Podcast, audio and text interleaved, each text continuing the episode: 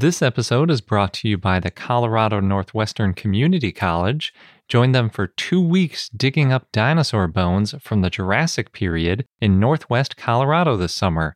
For details, go to cncc.edu slash dinodig.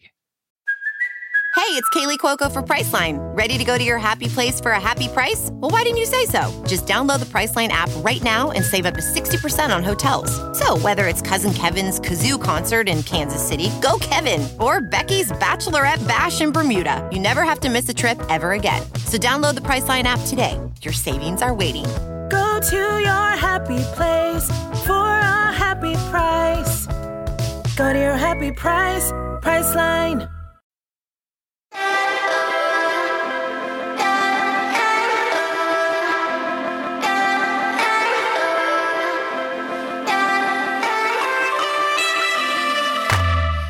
Hello and welcome to I Know Dino. I'm Garrett. And I'm Sabrina. This week we have Dinosaur of the Day Seots, and we have a ton of dinosaur news to catch up on. But first, we'd like to thank our Stegosaurus patrons Kyle, Brendan, the Tolbert family, Sean Tanagaki, and Remy Rodriguez. Thank you so much. We really appreciate all your support. And if you want to join this growing group of people, check out our Patreon page at patreon.com slash I know dino. First in the news is an article published in Acta Geologica Sinica by Shen Caizhi and others about a new troodontid from Liaoning in China, which shouldn't be surprising because it's like the third one we've talked about this year, I think.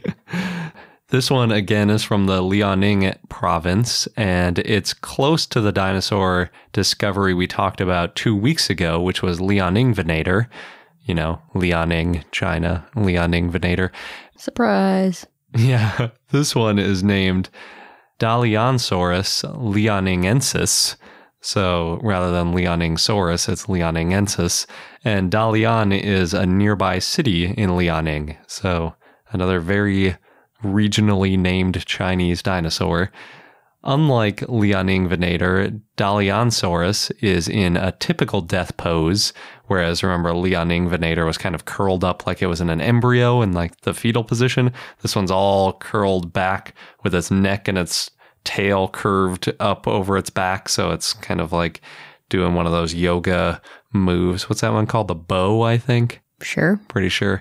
Anyway, Like most troodontids, possibly all, it's got everyone's favorite sickle claw preserved, and it's also got just about everything else preserved. It's got its tiny serrated teeth, which are a couple millimeters long. It's got the skull, tail, limbs, all the good stuff. And just like the other troodontids from this formation, Daliansaurus is from the early Cretaceous, and Unfortunately, it was smuggled around for a while, so the specimen is kind of in this weird, neatly rounded oval piece of substrate, and it was messed with a little bit before the researchers got their hands on it. So parts of the skull were reconstructed before they recovered it so that it looks more complete than mm. it actually is. I didn't see too much about how that might have negatively impacted it, like if it was overprepared or if there were other issues with the fossil from it being in, you know, non-professional hands, but it looked pretty well done from what I could tell in the pictures. Yeah, that's not the worst one we've heard about. One where the tail was glued on something and it wasn't the tail and it was a bad kind of glue. I know sometimes they stick together multiple fossils to make it look more complete when it isn't. This one, if they stretched it out, because it's kind of curled up, would be about three feet long or about a meter. They defined a new group called Sinovenatorinae to include this dinosaur, Daliansaurus, as well as Sinovenator, Sinusonasus, and Mei. So it really only has those four dinosaurs in it, which is kind of surprising since that formation has at least a few others that we know of, and they expect that the whole group was covered in feathers. So, yet another troodontid for any troodontid fans out there. and fans of feathered dinosaurs. Yep. Next is another article that was primarily found by Chinese researchers, and it was published in Gondwana Research by Lida Xing and others. And you might recognize that name because last year we talked about a pair of discoveries that she made with other scientists. Specifically, there was a pair of wings found in amber, as well as that dinosaur tail that was found in amber. And at the time, they kind of hinted that there might be more amber finds being published in the future. So here's another one. Good. This one's much more complete than the other finds. And with the naked eye, really what you see in the amber is this really striking bird foot near the surface of the amber. And it's almost white. It hmm. looks really cool, like a hawk foot or something, although very small, but it's got pretty sharp talons on it. And then with a CT scanner, they were really surprised because all of a sudden they could see about half of the body of a full bird. Hmm. They could see most of a skull, beak, and neck, a partial wing, a full set of primitive flight feathers, even though it's unclear whether or not it could fly, as well as part of a leg and then that foot sticking out near the surface. So a pretty complete baby bird. Well, it's cute because it's a baby. Mm-hmm. it's an enantiornith, which means that it's on the kind of true bird path. You know, it's within aves, and it had tiny teeth in its beak, which is kind of creepy looking. It almost makes it look like it has a serrated beak or something. They think that the bird was probably less than two weeks old based on some of the molting pattern it has going on, and then also just how small and undeveloped it looks. But it does look precocial, which basically means that it was probably able to fend for itself. yeah, it's got teeth and everything. Yeah.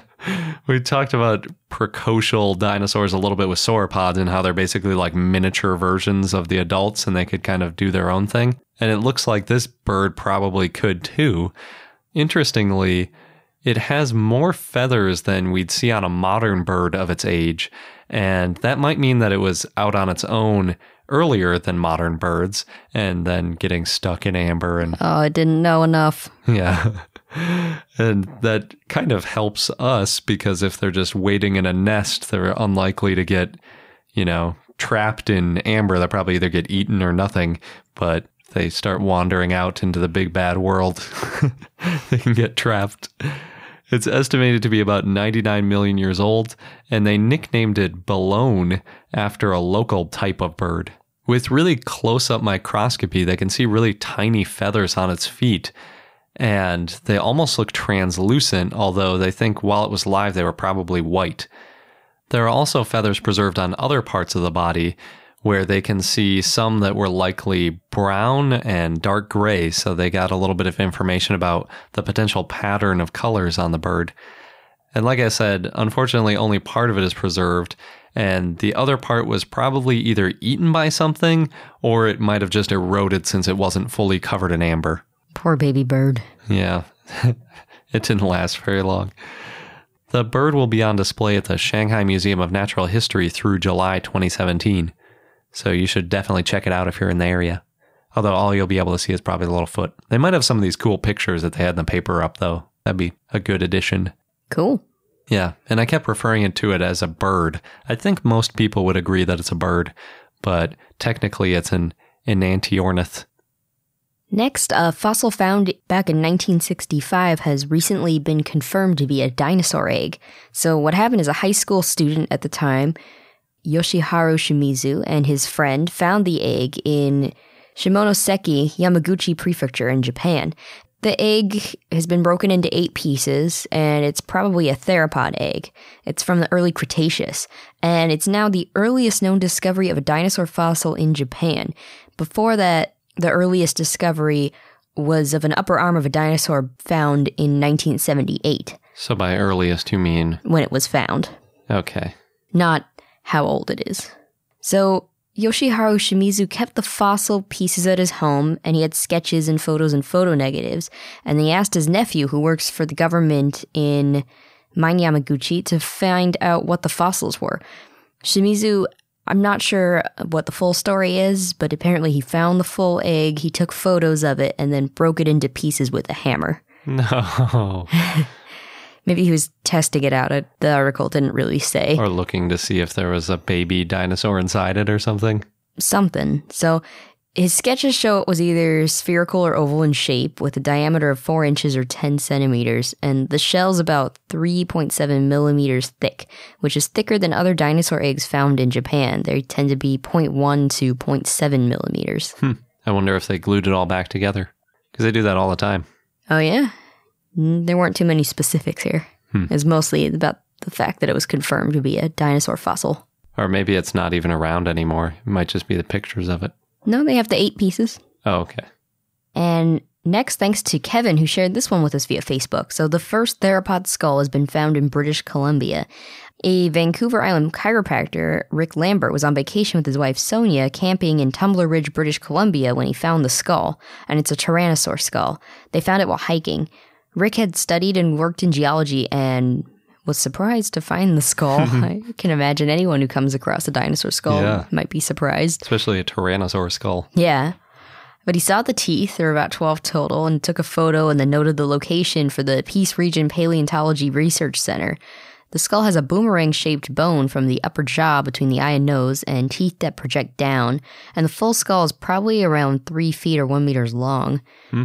The rock slab where it was found moved to that area about 14 years ago, probably after being extracted from a quarry in the region. So scientists need to find the source of the rock to figure out the actual area where the fossil came from and look for the body. Yeah, I wonder how far away, because that'd be a large piece of rock to move. Yes.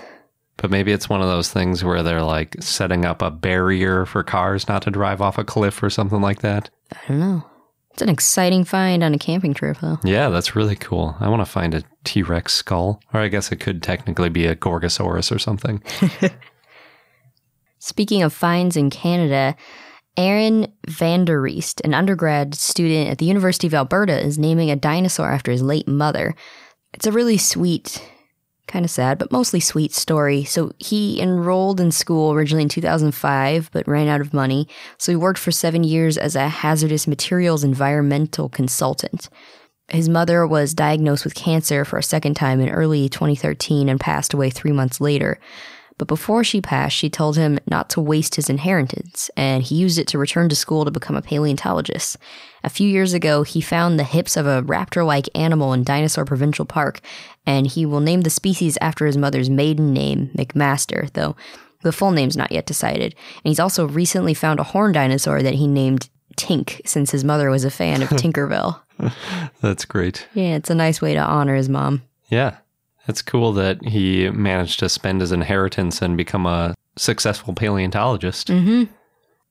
And next is an article published in the Anatomical Record by Gregory S. Paul that's all about the never ending debate on how sauropods held their head and neck. so, most of the recent depictions have sauropods holding their necks roughly parallel to the ground or maybe even closer to the ground. And that makes me think of that Eeyore style Sarmientosaurus that I think we talked about last year. Mm-hmm. I mean, it's a lot of work to keep your head up, Yeah, but that's then like kinking your neck or keeping it down. I don't know. I'm just thinking. Yeah, there's a lot of different rationales behind it. There are some that are depicted with their necks more vertical, like a giraffe. You might think of Giraffatitan, for instance, or Brachiosaurus. And we've talked about a few approaches to figuring out how they might have held their necks. One of them with Sarmientosaurus is kind of that inner ear angle. And then we've also talked about the blood pressure that would be required to hold the head up. That was one of the main reasons why people think they couldn't have held their heads up because they might have fainted or something due to lack of blood supply to their brain. There's also the strength of their bones, determining whether or not they could rear up. There's the likely diet that you might be able to determine from their teeth and whether or not that's in trees or on the ground. And then finally is kind of that neutral position argument with, you know, it's a lot of effort to hold up a head. So typically, that neutral position leads to a more horizontal or even slightly downward sloping neck. But Paul points out that a lot of modern animals feed in positions that are really far from their neutral position. One example is cows. Their neutral position, if you look at their skeleton, is with their head kind of pointed up. But when they feed, their head is all the way down to the ground, which would look pretty awkward if you just looked at a skeletal reconstruction of it. He also points to a pair of fused vertebrae from a neck of a Camarasaurus with about 10 degrees of angle between them, which has plenty of deflection to get to a giraffe like kind of position of a neck. Hmm. And he says that it's possible that a dinosaur could have bent to this death pose hmm. while alive, because obviously that angle is preserved from where the animal was when it died, not while it was living. But he's saying, you know, it probably could have bent that way while it was alive. Sounds uncomfortable when you put it like that. I guess so. And how a lot of dinosaurs, you know, bend in those crazy angles when they die. Mm-hmm. But the argument that Paul puts together is really all about how high they could have reached because he sees that as the main selective pressure for getting that long neck. And it looks like, in his opinion, that their bones were strong enough that they could have reared on their hind legs. Even things like diplodocids that have shorter legs, as well as things like brachiosaurids that have those those taller front legs, they still could have reared on their smaller back legs. And he also poses that they probably could have leaned kind of on their tail, sort of like some older depictions of sauropods have them using that tail as sort of a third support. And he draws some comparisons to giraffes as well as those giant ground sloths. And he has all these skeletal reconstructions showing similarities between them. He does say that ultimately some sauropods with short necks may have grazed on low vegetation, but most long necked dinosaurs likely reared up to get to the highest vegetation possible. And he thinks they might have been able to reach up to 20 meters, which is well over 60 feet Wow. by doing that kind of thing. Well, no competition, right? Yeah, exactly. And he doesn't give a specific mechanism for the blood pressure. He does say that that would be a problem, but he believes that it could be possible with either a siphon or auxiliary arterial pumps, which I think is a fancy way of saying extra little hearts. and he points to a couple of other kind of remarkable evolutionary things that animals have come up with, so he doesn't think that's too far out there. So it doesn't really settle the debate because it doesn't have a full mechanism for how a dinosaur could have reared up, but it does give a few good reasons for why they might have done it. Specifically, angiosperms weren't around for most of the time sauropods were, and those are like the kind of lower, typically flowering plants. So a lot of the nutrients in plants were up in higher trees like conifers and other non flowering plants. So, in order to get at them, it makes sense that you'd want to have a really long neck. And then he says that after the dinosaurs were wiped out, there were all these angiosperms everywhere. So, there wasn't as much of a selective pressure to reach these higher levels of elevation. So, we haven't seen another sauropod like thing evolve because there's plenty of food available near the ground. Interesting. Yeah, I thought that was a pretty interesting point. I really want to see someone try and model a good sauropod and possibly try to come up with these auxiliary arterial pumps slash extra hearts or maybe come up with a better siphon because we did see some people try it and then fail spectacularly with the blood or fake blood kind of flooding a small stage that they were designing it on. But just because they could only make it so tall doesn't mean that it's completely impossible. There might be some other mechanism to make dinosaurs capable of reaching higher heights. I think a good simulation of sauropods is in order to see how high they could have reached. I agree. More on sauropods. I'm starting to wonder though if we'll ever be able to figure this out though, because most of this stuff won't fossilize, so it'd be pretty hard to tell if they had these extra hearts or what kind of siphon they might have had.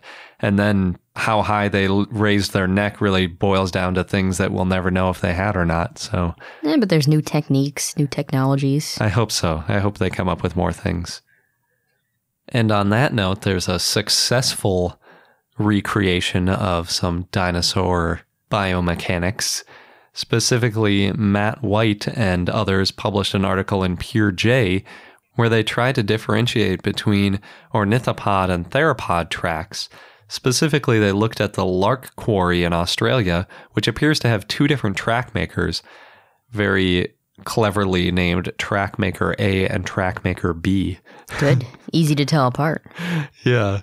So the prevailing hypothesis is that Trackmaker A is probably either an ornithopod or a theropod. And to test that, they 3D printed a life sized, flexible Australovenator foot to create some footprints. That sounds awesome. Yeah. So they used an emu as a guide to add soft tissue to an Australovenator skeleton foot. And then they used a formula to add sheaths to the claws because one of the big things about these tracks is kind of giveaway is if they have big claws, you figure it's more likely to be a theropod than an ornithopod.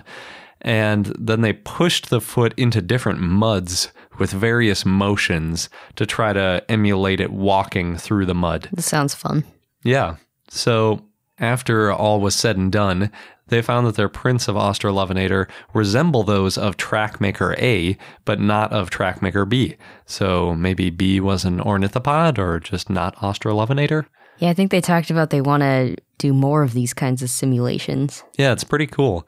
And we kind of saw some precursors to this with guinea fowl walking in mud and other birds that they've been recording walking slowly through different sediments to try to see what kind of trackways they make and what depending on the sediment what kind of fossilized footprint that would end up making. Yep, it's good to study the birds. Yeah. Speaking of which, today I was walking in San Francisco on Embarcadero, so a bunch of seagulls. I mean, there's a lot of food around, so they were kind of dive bombing into the mm-hmm. people. Not, I mean, they didn't hit anybody because they know what they're doing, but I was just thinking, like, wow, that's really scary when the seagull was coming towards me. yeah, I'm sure you freaked out. I can only imagine a flying dinosaur. Yeah. I thought you were going to talk about their feet, but seagulls have like webbed Well, feet. the we- and plus there's only concrete there, so you're not really seeing what's going on when Yeah. you're stepping. Not like the other day when we were at the beach and there were all these like duck prints and goose prints all over the place from them walking around with their little babies. Yeah. Yep. Birds are pretty nice. Going to be a birding podcast soon. Pretty sure. Maybe. I wouldn't describe birds as nice. That's not that's not my go-to word for birds. Or like terrifying.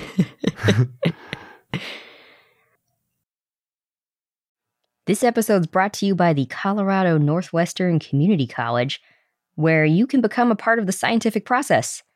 As a participant, you can go on a real life dinosaur dig and you'll be helping to advance science and our understanding of the ancient world. What's really cool is that the fossilized bones that are being excavated, they're public and they're going to be displayed and preserved for future generations to study and admire. Yeah, we've mentioned how that's a really important part of the scientific process, not just getting them out and describing them once, but keeping them and preserving them so that future questions and future scientists can take a look at those bones to answer new questions and validate results. And the site is special and also near and dear to me because it's in the Morrison Formation, known for the sauropods, Mm-hmm. of course, of the Jurassic time. And it represents one of the best bone beds ever found in the saltwash member. Yeah, the current interpretation is that the site was the result of a brachiosaurus sort of jamming up a river and then other carcasses piling up behind it. Oh no. and that's how we got a bunch of different types of dinosaurs all fossilizing together. So, oh no, but also, yay. Good for us as scientists. hmm And dinosaur enthusiasts. yes. So there are two scheduled digs if you want to get involved with getting these bones out of the ground. You can go from July 6th to July 20th or from July 22nd to August 5th. Head over to cncc.edu slash dinodig. You'll get all of the details. Just make sure that you register online by May 31st. And again, that is cncc.edu slash dinodig, D I N O D I G. CarMax is putting peace of mind back in car shopping by putting you in the driver's seat to find a ride that's right for you. Because at CarMax, we believe you shouldn't just settle for a car, you should love your car. That's why every car we sell is CarMax certified quality so you can be sure with upfront pricing that's the same for every customer. So don't settle. Find love at first drive and start shopping now at CarMax.com. CarMax, the way car buying should be. Moving on. It's a happy announcement. The Museum of the Rockies in Montana announced early in June that John Scannella has been named the John R. Horner Curator of Paleontology. And we interviewed John when we went on our epic dinosaur road trip last summer. Back then, he was just named the interim curator because Jack Horner had recently retired. And Scannella's been at the Museum of the Rockies since 2013. We think his new title is well deserved, right? Yeah, definitely. Yeah, so congratulations. Scannella's research has been focused on ceratopsians. He and Jack Horner proposed in 2014 that Torosaurus was an adult triceratops, which is a very controversial topic, as we know. Yep. And now he will be setting the research agenda for field research, curating the paleontology collection, developing exhibits, and participating in outreach and education. And in July, his first original exhibition, Dinosaur Dynasties The Evolution of Montana's Dinosaurs, will open at the Mifune Dinosaur Museum in Kumamoto, Japan. Sounds pretty exciting. yeah, that's cool. I didn't realize that that position would involve working with other dinosaur museums too. That's really interesting. Yeah. But then if you think about the exposure that Jack Horner has had, makes sense. That's true. Yeah. Next, almost 80 years ago, the hadrosaur Augustynolophus was found in the Panoche Hills in Fresno County in California. And we've talked about this dinosaur before. We'll probably talk about it a lot since it may well become the official state dinosaur for California, so we're pretty excited. There weren't many dinosaurs in California since a lot of it was underwater. But you can see a partially reconstructed skull and tail of Augustynolophus at the Natural History Museum in LA. And this dinosaur was probably about 30 feet long. It was found in 1939 by scientists from the California Institute of Technology in Pasadena, and in 1940, a second smaller skeleton, probably of a juvenile, was found nearby. No other hadrosaurs have been found so far west before. Augustynolophus is named for Gretchen Augustyn, a major supporter of the LA Museum's Dinosaur Institute, and the species name, Morrisii, is in honor of paleontologist William J. Morris, who classified it as a new species in 1973, so very fitting. Augustynolophus had a little crest that stuck up from its skull, and it was both bipedal and quadrupedal, and had skin like a beaded lizard with bumpy scales. It was found in marine rocks, which means it probably died near the shore where it probably lived, and then was washed into the ocean. The hope is that having an official California state dinosaur will reignite interest in fossils and dinosaurs in science education. Reignite. I think people are pretty interested in it. Yeah, well, so this article was written, it was a Fresno article, and it was specifically talking about Fresno County. Oh, okay. Yeah, maybe not so much over there. I don't know.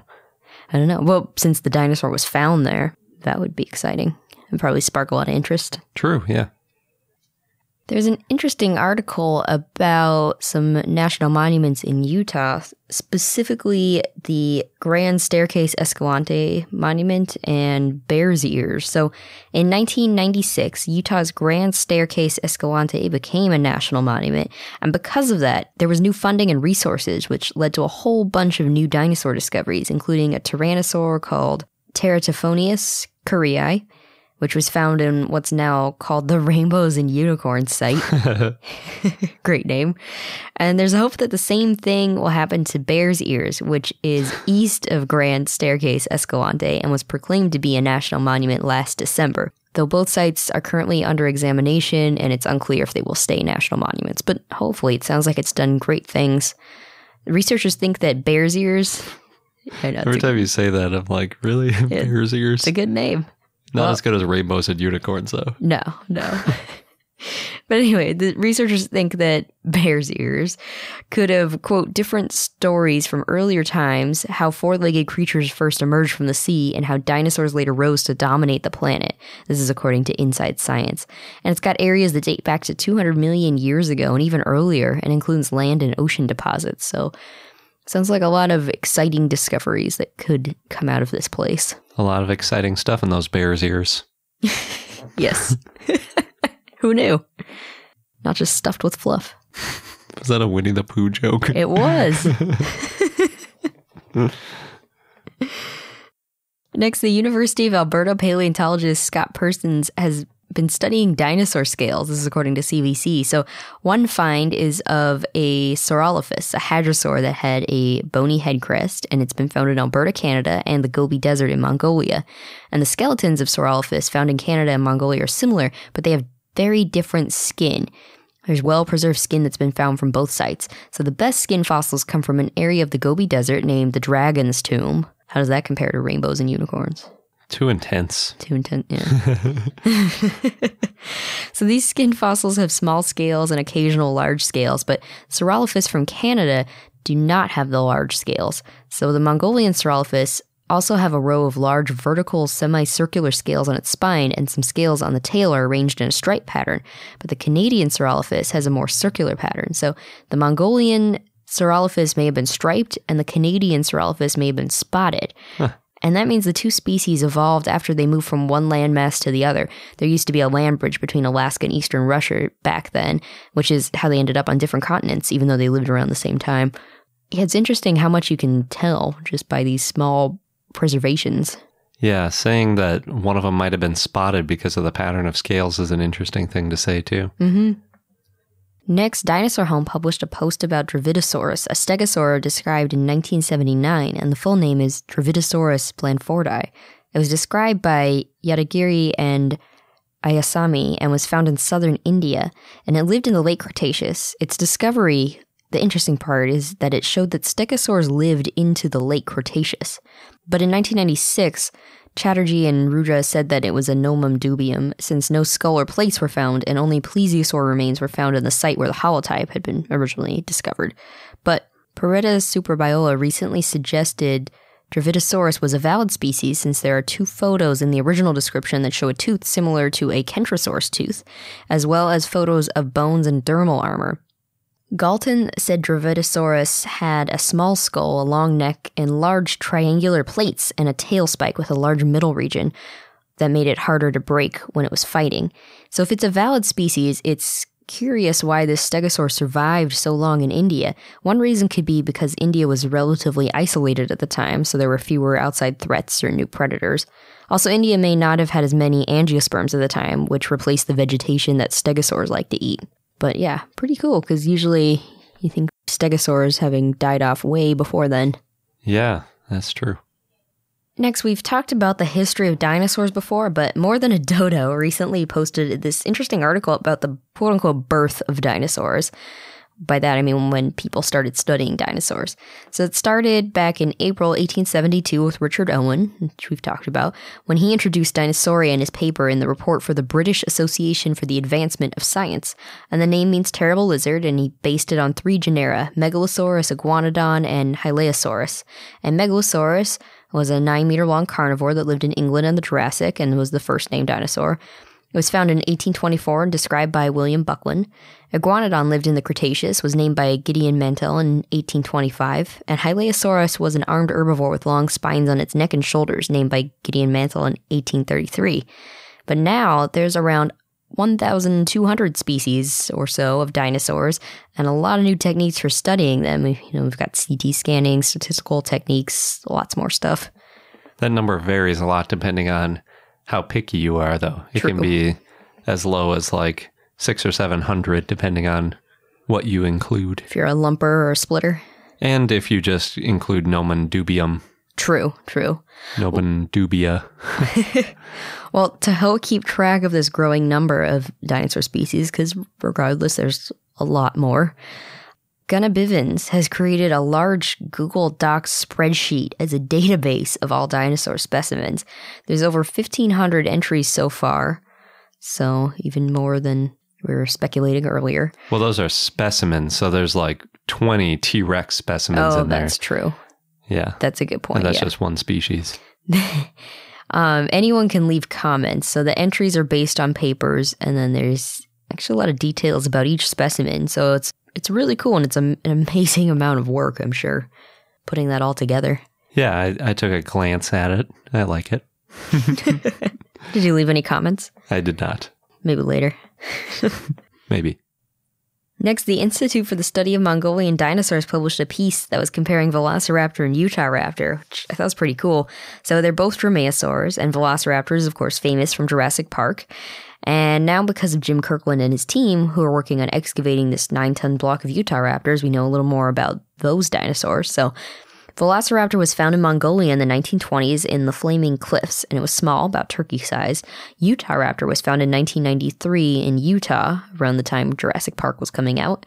And Velociraptor had caudal rods that kept its tail straight, may have helped it balance. It also had these elongated metatarsals and a short femur, so it was probably pretty fast.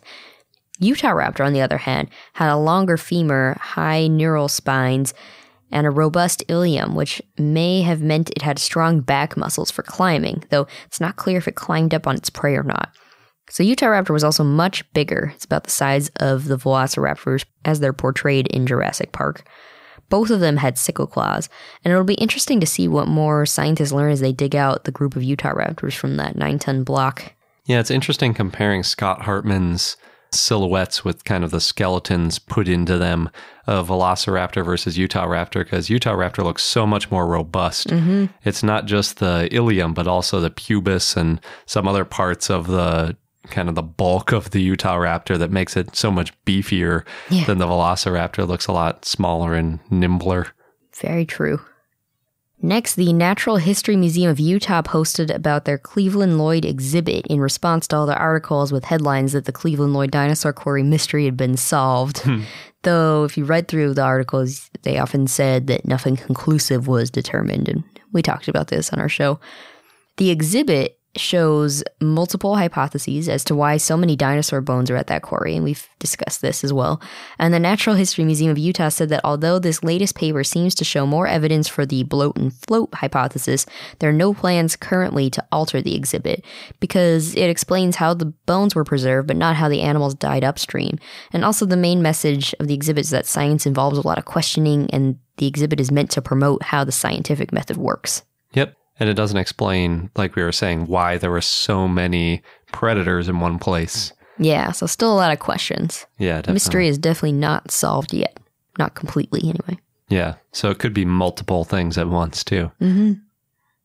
We've talked about Dinosaurs in the Wild before, which is the prehistoric safari experience that opened in Birmingham, UK on June 24th, but I thought it was worth bringing up again because uh, Blooloop wrote this piece on the storytelling and science behind the mm-hmm. experience. Yeah. So for those who haven't been, and for our listeners who have been, please tell us about your experience. But if you don't know, there's these live sets and actors along with computer generated imagery and animatronics. And Tim Haines, the creative director of Dinosaurs in the Wild, and also the producer of Walking with Dinosaurs on BBC, and the drama Primeval, said that he wanted to, quote, give people a visual quality of experience that they won't have had anywhere else. With Dinosaurs in the Wild, the aim is to get people as close to dinosaurs as possible, he said. So the key is to have strong storytelling, and you jump back in time, you see dinosaurs, and you tour the labs before this thrilling finish, whatever that may be. Hmm. So you travel back in time with a company called Chronotex Enterprises, which invented time travel in the 1970s and now has opened up a base to the public, Time Base 67. Yeah, when you go to their website, it's all about that kind of thing. It talks about chronotex and time travel and stuff. Yeah. So they've extended the story. Yeah. And then when you get to the base, you move to a vehicle and you're surrounded by herds of dinosaurs. And the whole experience is 70 minutes long. And you're taken through with a guide. And I guess there's multiple labs because you spend about six minutes at each lab. And there's some interactive elements, lots of performances. In one lab, you see a scientist performing an autopsy of a Pachycephalosaurus. In another, you see the heart of an Alamosaurus in a glass cylinder, and then you see how much energy it takes to pump blood up its neck. It's probably a large cylinder. Oh, I'm sure.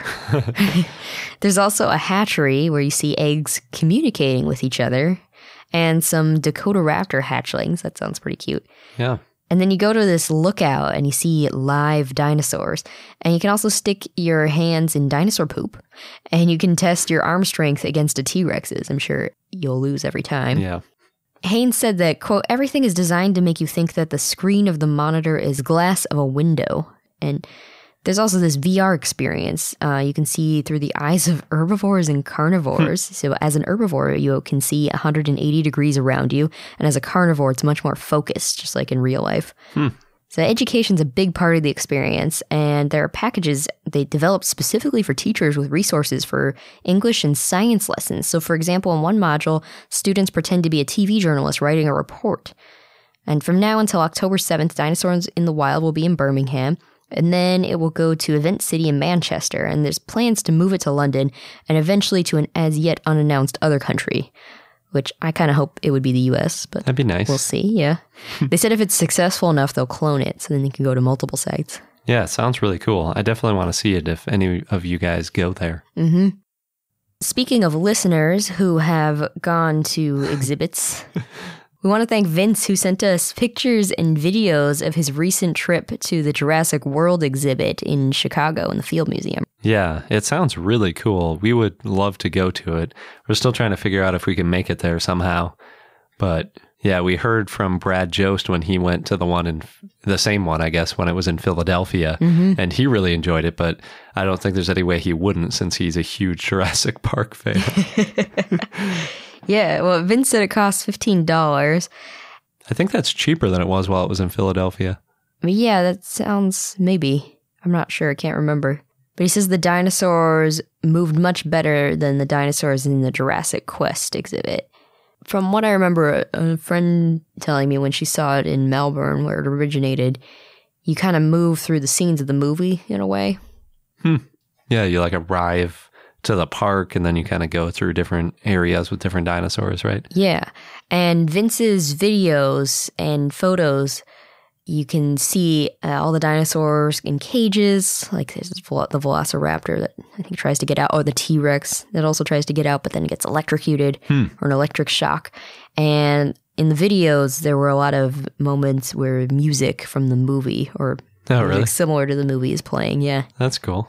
Yeah. So sounds like a really great exhibit. And thank you again, Vince, for sharing with us. Yeah, definitely. Thanks for sharing.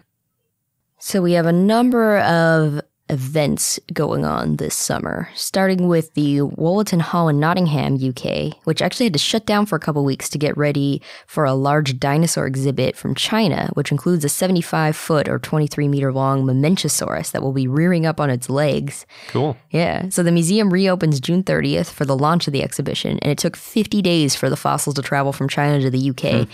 and six specially trained technicians to assemble it. There's 23 exhibits, including a Gigantoraptor, and the exhibit shows how dinosaurs evolved into birds, and it's going to run until October 29th. On June 10th, the Museums of Western Colorado hosted the 30th annual Dinosaur Day at their Dinosaur Journey location, and they had a bunch of activities and fundraising events. The University of Kansas is working with students and volunteers to excavate a T Rex in Montana this summer. Paleontologist David Burnham is leading the expedition. So far, they found 25% of the skull, 60% of the hips, and 45% of the legs of a female juvenile T Rex. I wonder why they think it's female. That's a good question. I don't know. Maybe hmm. they tell you when you go on the excavation with them. So a lot of what they found is already on display at the KU Natural History Museum. They've crowdfunded more than $15,000 so they can find the rest of the dinosaur. And Burnham said he hopes that they get the upper skull bones, more backbones, and arms. Maybe it's in the hips. They found a bunch of eggs inside it. I don't know. the Wyoming Dinosaur Center is hosting a week of paleontology programs this July for high school students. Sessions run July 10th to 14th, and they're currently accepting applications. So enrollment is limited, but there are college credits available. And as a student, you work in the field and the lab with paleontologists and technicians, and it's designed for students who are interested in a career in earth sciences. The North Dakota Geological Survey is hosting four events this summer, so volunteers can help dig for bones. And there's sites near Walhalla in northeast North Dakota, Medora in southwest North Dakota, Bismarck, and near Dickinson. Sites of fossils ranging from 30 to 80 million years ago. So, not all dinosaurs, but these fossil digs started in 2000 to promote tourism, and there's now two to 300 people who participate each year. Wow. Yeah, and it's also helped with North Dakota's research program. Events take place June 26th to 30th in Dickinson, July 13th to 16th in Medora, July 24th to 28th in Bismarck, and August 8th through 12th in Pembina Gorge. And most events are free with a $10 deposit to reserve your spot, though the Pembina Gorge dig costs $89, and that's because it includes food, transportation, and a souvenir. And you have to be 12 years or older to dig. Sounds like a good deal, It does, yeah. especially if you're already near North Dakota and you don't have to drive a couple thousand miles. Do you think the souvenir is uh, like a little fossil, maybe? I don't know. Probably not if they're trying to research. I think it might be like a t shirt or a hat. Oh, could be. The Philip J. Currie Dinosaur Museum also has a lot of events this summer, so they're offering regular tours to the Pipestone Creek Bone Bed and a free monthly lecture series. And they're also taking volunteers for the field and the lab. For kids, there's summer day camps for ages 4 to 10 and art at the museum camps for ages 9 through 12. I would love that. You're a bit old. I can't pass for 12. No, you're, Oh, you're too tall. I guess You stand so. out. Yeah. In Louisville, Kentucky, Ed Dana, who's the founder of Kentucky Journey to the Oceans, is working on building an aquarium and dinosaur park to the city. The park is called Worlds of Fun, and there's plans to have animatronic dinosaurs. The estimated cost is $80 million, and half the funds have already been raised, so it could open as early as 2021, which isn't that far off. Next, Dawn Dinos, which is a five year research project that's studying the dawn of dinosaurs, and they have a website, dawndinos.com, if you want to learn more. They recently started working with the City of London Academy on an after school outreach project. So, starting in mid June, they've been holding a series of five Dino Art Club sessions for students ages 11 to 18. And students work in different mediums clay, collage, origami, art straws, and they reconstruct sketches of extinct animals, which sounds cool. I wouldn't think of art straws as a medium, but I guess so. I yeah, I could see it being really cool, but probably would take a while to put together. if you're doing, you're thinking like life size version. No, no, not even. Just getting that structure. Because you can make one out of one straw if you just did like a 2D Eh, thing. that doesn't sound great. No, it doesn't. I'm thinking lots of texture. Yeah. Next, thanks to Michelle, who shared this one with us via email. So, from July 1st to October 31st of this year, the Denver Zoo in Colorado has a special exhibit called Dinos Live at the Denver Zoo. And there's 21 dinosaurs around the zoo, and every Saturday in July, visitors can go to the Dinos Prehistoric Party from 6:30 p.m. to 9 p.m. For those who live in Denver, there's also the Denver Museum of Nature and Science that has Ultimate Dinosaurs, an exhibit that's going to run later in the year, October 6th to January 15th. And this exhibit displays large dinosaurs from Africa, South America, and Madagascar. There's activities for all ages, and Michelle said that she and Remy will be at both. So, hey, please let us know what you think when you go. Yeah.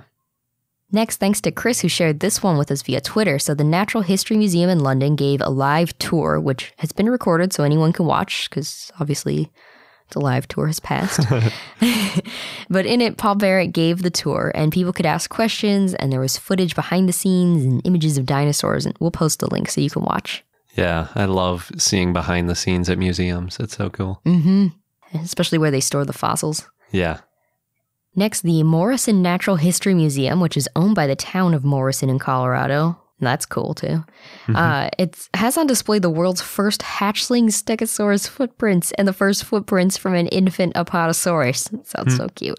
So these footprints came from Morrison, and the baby Stegosaurus tracks are about the size of a silver dollar, and they were in a boulder that was along a road near a dinosaur quarry for 70 years, so in plain sight.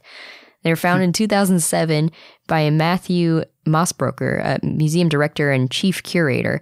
And because of this, the Morrison area is thought to have been a dinosaur nesting ground. Cool. I mean, most of the Earth was probably a dinosaur nesting ground at one point or another. Yeah, but how often do you see those little tracks? That's true. I Wonder how many of them got stuck in amber. Maybe none. I don't know. it might be a little big for that. Oh, maybe. Well, I mean, if they're just hatched and then they walk around. I was just thinking of that bird. Yeah. Next, Extinct Monsters asked the question Do fossil exhibits have too many dinosaurs? My instinct is no, but you know, I'm biased. So the idea is that paleontology is, quote, the study of how the world came to be, and our understanding of the natural world is hopelessly incomplete without it. For the larger public, however, paleontology is synonymous with dinosaurs, and this can be a problem, end quote. Which is interesting. I could see that. So this is because dinosaurs are just a small part of Earth's history, and one reason for the fascination with dinosaurs may be because we're familiar with them, and educators use them to get people to talk about evolution, extinction, and the scientific method. And Extinct Monsters writes about having a baseline so that we could see if dinosaurs are actually overused in exhibits. So it looked at three paleontology exhibits the Field Museum of Natural History in Chicago, the National Museum of Natural History in DC, and the American Museum of Natural History in New York.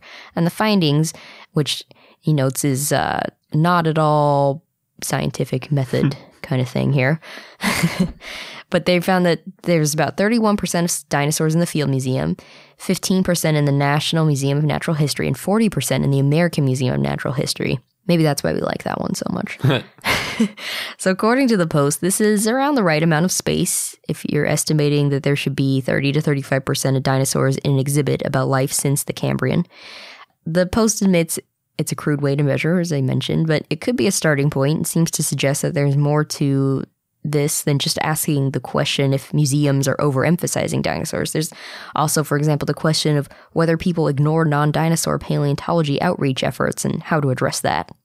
Yeah, there are. I mean, he basically picked the three dinosaur museums or the three museums in the US that have the most dinosaurs, though. Yeah, There are a lot of museums in the US that have zero dinosaurs or just have a couple of replicas, true. especially when you go to areas where dinosaurs weren't around or they didn't have huge groups of paleontologists scouring the earth like the American Museum of Natural History does.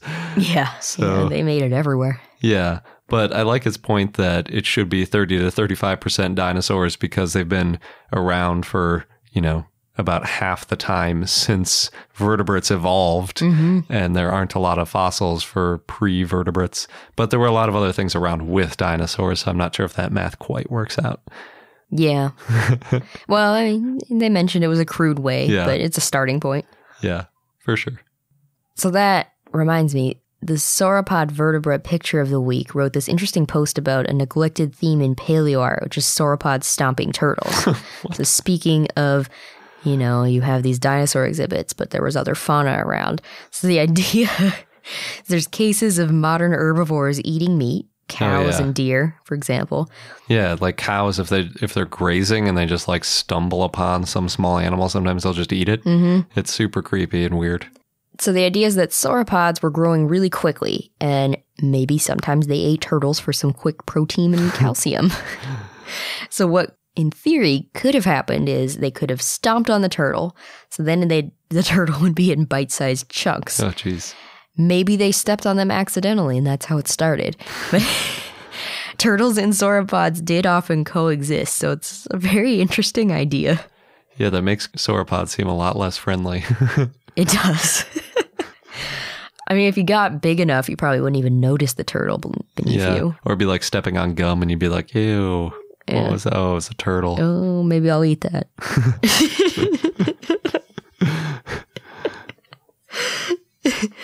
And Speaking of paleo art, Transmitting Science is offering a scientific illustration course in Barcelona, Spain from November 20th to 24th.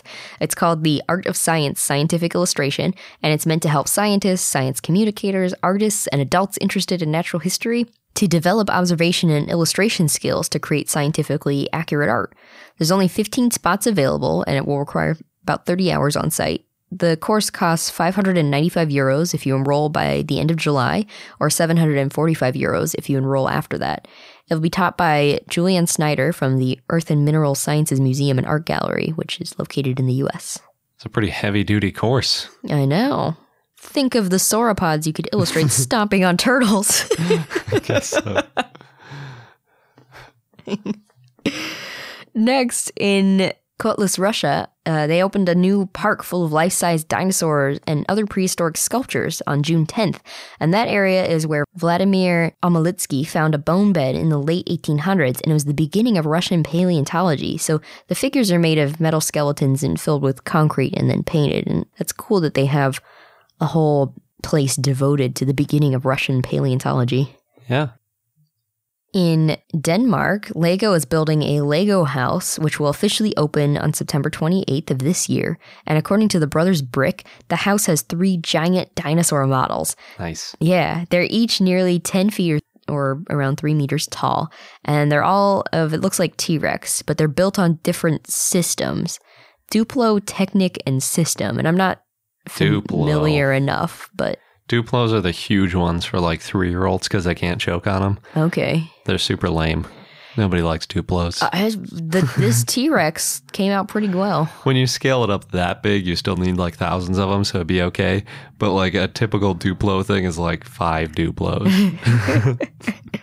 You obviously need more to make a T Rex. By the time I was like four years old, I was super over Duplos and ready Oh. for Legos. Well, Anyway, fans built these dinosaurs, so some people are into Duplo. It would take a lot less time to build a 10 foot tall thing out of Duplo, so I guess it's okay. There are 26 fans who were invited to give creative input, and the idea was to build the dinosaur in three different systems to have different final models. They all appear to be roaring. They all look like they're stepping on a big Lego brick, which may be why they're roaring. and the, the Technic dinosaur had nearly 300,000 parts. The Duplo had over 50,000 parts, so yeah, much like, but that's still 50,000. yeah, that is a lot. And they used bucket scoops for claws and a turtle for the eye. And There's the turtles. Yeah. They're all very colorful. There's red, green, and yellow. And the idea of Lego House is to allow fans to showcase their work. So hopefully there's more dinosaurs. Yeah. Duplo sauropod. I remember the first time I saw the Lego dinosaurs at Lego Land in the Mall of America when I was a kid. Mm-hmm. That was really exciting. And those were so many pieces. I looked at it and I was like, oh man, imagine how much time they spent making that dinosaur. So much time. Would have been glorious. they have to map it out beforehand. Yeah, I'm sure. Next, GameSpot is saying that Jurassic World 2, well, Jurassic World 2 news, it's been a while, is going to be a Spanish horror thriller, which I know we got one comment about that. Spanish horror thriller? Yeah, that's that's what the article said. Yeah, that, that seems a little clickbaity. That's just because Bayona's directing it and that's what his last movie was. Yeah. And Colin Trevorrow has been talking up the movie. And he said, quote, Bayona is a completely different kind of filmmaker and thinker than I am, yet we do have a lot of things in common. I was able to craft something specifically for another filmmaker that I admire. I built a Spanish horror thriller with dinosaurs in it that I probably wouldn't have built for myself, end quote. There you go. So that's where they got that line. Yeah. And he said it's more character based with a lot of suspense. And in addition to having Bryce Dallas Howard and Chris Pratt, we'll have James Cromwell, Toby Jones, Rafe Spall, and of course Jeff Goldblum. Next, this might be my favorite. Well, uh, that's hard to say. There's so much news. anyway, artist Chris Rodley has created this neural network that takes illustrations of dinosaurs and redesigns them as flowers and fruit. So it merges the dinosaurs with flowers and then gives them flowery skin, or in another example, body parts made of fruit. It's really cool. And he sells prints on his website. We might have to get one, Garrett. They do look really cool. Mm-hmm. I really like the fruit one. Yeah. yeah, they've got like an orange for a head kind of thing, and then like little slices of fruit for different body parts kind of thing. Yeah. Really pretty, really colorful, Yeah. It almost reminds me of like a Hawaiian shirt or something. but better. Yeah. So Obviously. much better. Speaking of art, Love in the Time of Chasmosaurs shared artist Gabriel Ugueta's posters of dinosaurs and other paleofauna. So he's created some really cool posters that show phylogenetically geological formations and the animals that live there. So there's posters of dinosaurs and pterosaurs of the Wessex Formation in the UK, dinosaurs and pterosaurs of Las Hoyas in Spain, as well as some tetrapods and other paleofauna. Cool. We have a few news items about books. So first, the publisher First Second has a comic called Science Comics Dinosaurs that's up for the Eisner Awards for comics this year. And it's an educational nonfiction series, shows dinosaurs through a scientific and historical perspective. It also covers what we don't know yet about dinosaurs. The illustrations are full of facts, and there's even panels showing the Crystal Palace dinosaurs, which I really liked. Nice. When I see the Crystal Palace dinosaurs, I assume people did a good amount of research. Mm-hmm. Definitely. There's also a new dinosaur kids book called Dad and the Dinosaur by Gennifer Choldenko and Dan Santat that recently came out. So NWI reviewed the book. It sounds very sweet. In the book, the protagonist, Nicholas, wants to be a brave boy like his dad, but he's afraid of bugs and nighttime and everything else. And he has a dinosaur that he keeps in his pocket, and that keeps him safe because, you know, dinosaurs aren't afraid of anything. But one day Nicholas loses his dinosaur, and it sounds like his dad comes to the rescue to make him feel better. So this is a toy dinosaur, not a real dinosaur. Yeah, Oh, I'm getting to the other dinosaur books. Actually, there's just one more. So there's another children's book out called Tiny Dinosaurs by Joel Stewart. And this book is about Daisy, who loves dinosaurs and finds a small T Rex and friends in her backyard. And she and her dog Rex go on a quest to find these dinosaurs. And what I really like is it's great to see a book with a girl protagonist with an interest in dinosaurs. Yeah, and they're real dinosaurs, which also makes it better. There you go. but yeah, we should. It'd be nice to see more girl things with dinosaurs. Yep. Unlike Party City, where I try to get some dinosaur decorations for a birthday party, an adult birthday party. and all they have is dinosaur stuff for six year old boys, specifically. As a for instance, not at all related to anything Sabrina's done lately. Not bitter at all. Anyway. According to Kotaku, there's going to be a new Mario game coming out on October 27th called Super Mario Odyssey, and you can play as a dinosaur. Ooh. In the trailer, you see this T Rex stomping around and roaring. Then Mario pops out of the T Rex, I guess because he's no longer the T Rex. No. And you see Mario going all over the world, running and jumping. There's a lot of familiar characters, Goombas and Princess Peach, and a lot of new characters and animations. And it looks pretty fun. And like you can, seems like you could do a fair amount as a T Rex. Nice. So we'll have to play it when it comes out. I guess so. Next, there were multiple basketball teams that were vying for NBA player Paul George, and one Toronto Raptors fan on Reddit, Dorito Pope, said that he would tattoo a dinosaur on his butt if the Raptors didn't get Paul George. and he said to do it, he would need 2,000 upvotes. He ended up getting 26,000 upvotes in 12 hours. So it seems more likely that George will end up with the Lakers or Cavaliers. Um, by the time this airs, he might already be on another team. And that guy might already have a new tattoo on his butt. Yep. yeah, he did say on the Reddit thread, and I go, oh, no, I guess I have to do it now. That's funny. And last in the news, Merriam Webster, you may or may not know, has developed a reputation for being very witty on Twitter. So the account Sue the T Rex, which I didn't realize that one existed, but there's hmm. an account Sue the T Rex that tried to start a feud and was quickly shut down. So what happened was Sue the T Rex polled her followers for what they'd like to see more of, and 32%, the majority, said they wanted more random feuds. So then Sue the T Rex tweeted, Coming for you at Merriam Webster. And Merriam Webster's response was, We're out of your reach. Eh, And then one user, Joe Hansen, posted a GIF of the asteroid hitting Earth, and Sue responded with, and I'm immediately dunked on. As 22 words put it, it's important to learn from her mistakes. Uh, you probably wouldn't win against a dictionary, and quote, after all, she's a Tyrannosaurus, not a thesaurus. Nah. Lots of good puns. Mm-hmm. Just to be pedantic, 32% was probably a plurality and not a majority.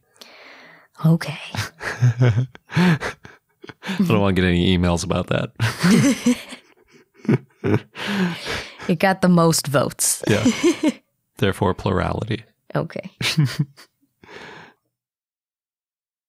Look around. You can find cars like these on AutoTrader, like that car in your tail. Or if you're tailgating right now, all those cars doubling as kitchens and living rooms are on AutoTrader too.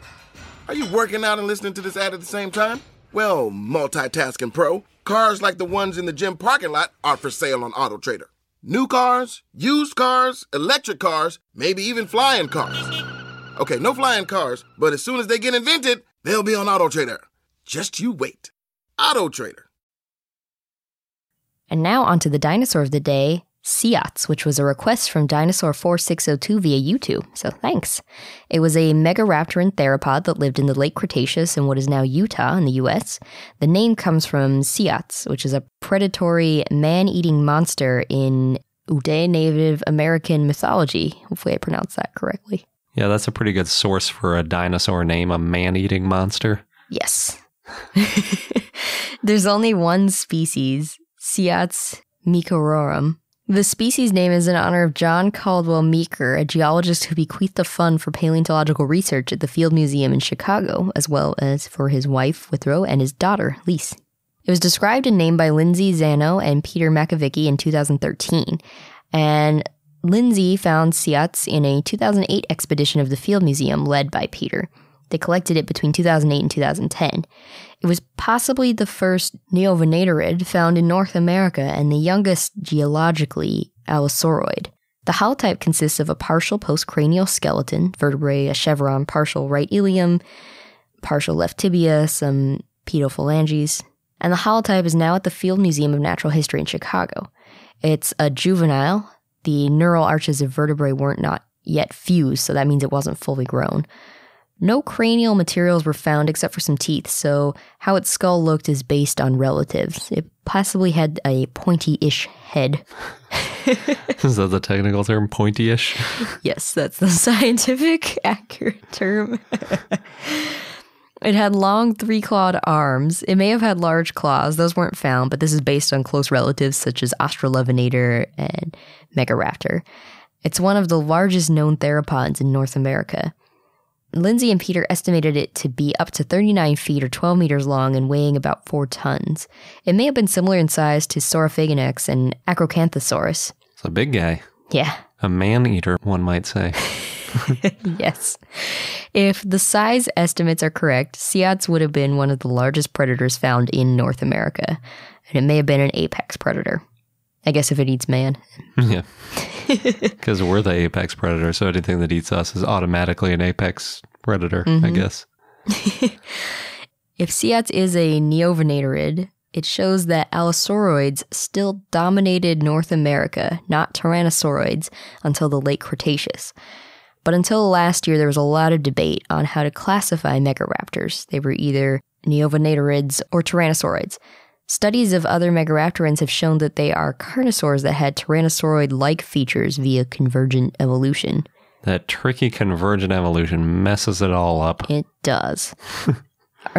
so early tyrannosaurs that lived at the time of Siats would have been small. And when Siats lived, most herbivores were hadrosauroids and nodosaurs, but shortly after Siats, ceratopsians and ankylosaurs started thriving, and they would have been too hard for Siats to handle. And that may be what allowed tyrannosaurs to grow and thrive. They were more suited to tackling these tougher prey animals. And shattering their bones. yeah. And our fun fact of the day is that plant fossils are much more common than fossilized bones, like dinosaur bones, but the two are rarely found together.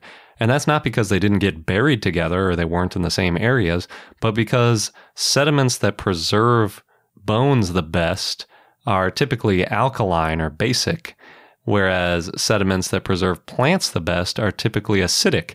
So whatever you end up seeing preserved depends on the actual chemistry of the soil rather than what was around at the time. And that's one of the things we talk about when we talk about this preservation bias. So it can be a little bit tricky to figure out what dinosaurs might have been eating because you're never really going to find one preserved with the plant it was eating right there, unfortunately. You have to go through a little more complicated mechanisms. And that wraps up this episode of I Know Dino. Thanks for listening. Again, fill out our survey, tell us what you like, what you would like to see in the future from us. And if you would like to join our growing group of dinosaur enthusiasts, check out our Patreon page at patreon.com slash iknowdino. Thanks again, and until next time.